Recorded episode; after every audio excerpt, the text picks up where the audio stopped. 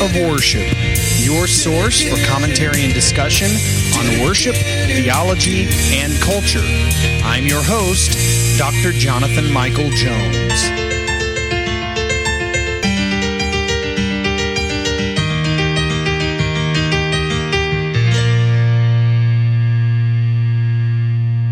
of gospel hope, which lies only in the saving grace of Jesus Christ. This is not a time to worry. This is a time to trust the God who is still in control in a world that thinks it has lost control when it truly never had it.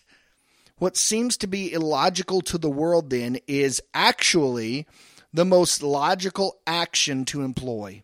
Trust God without fear, but fear Him only. Thank you for listening today to the Act of Worship podcast. This is Dr. Jonathan Michael Jones.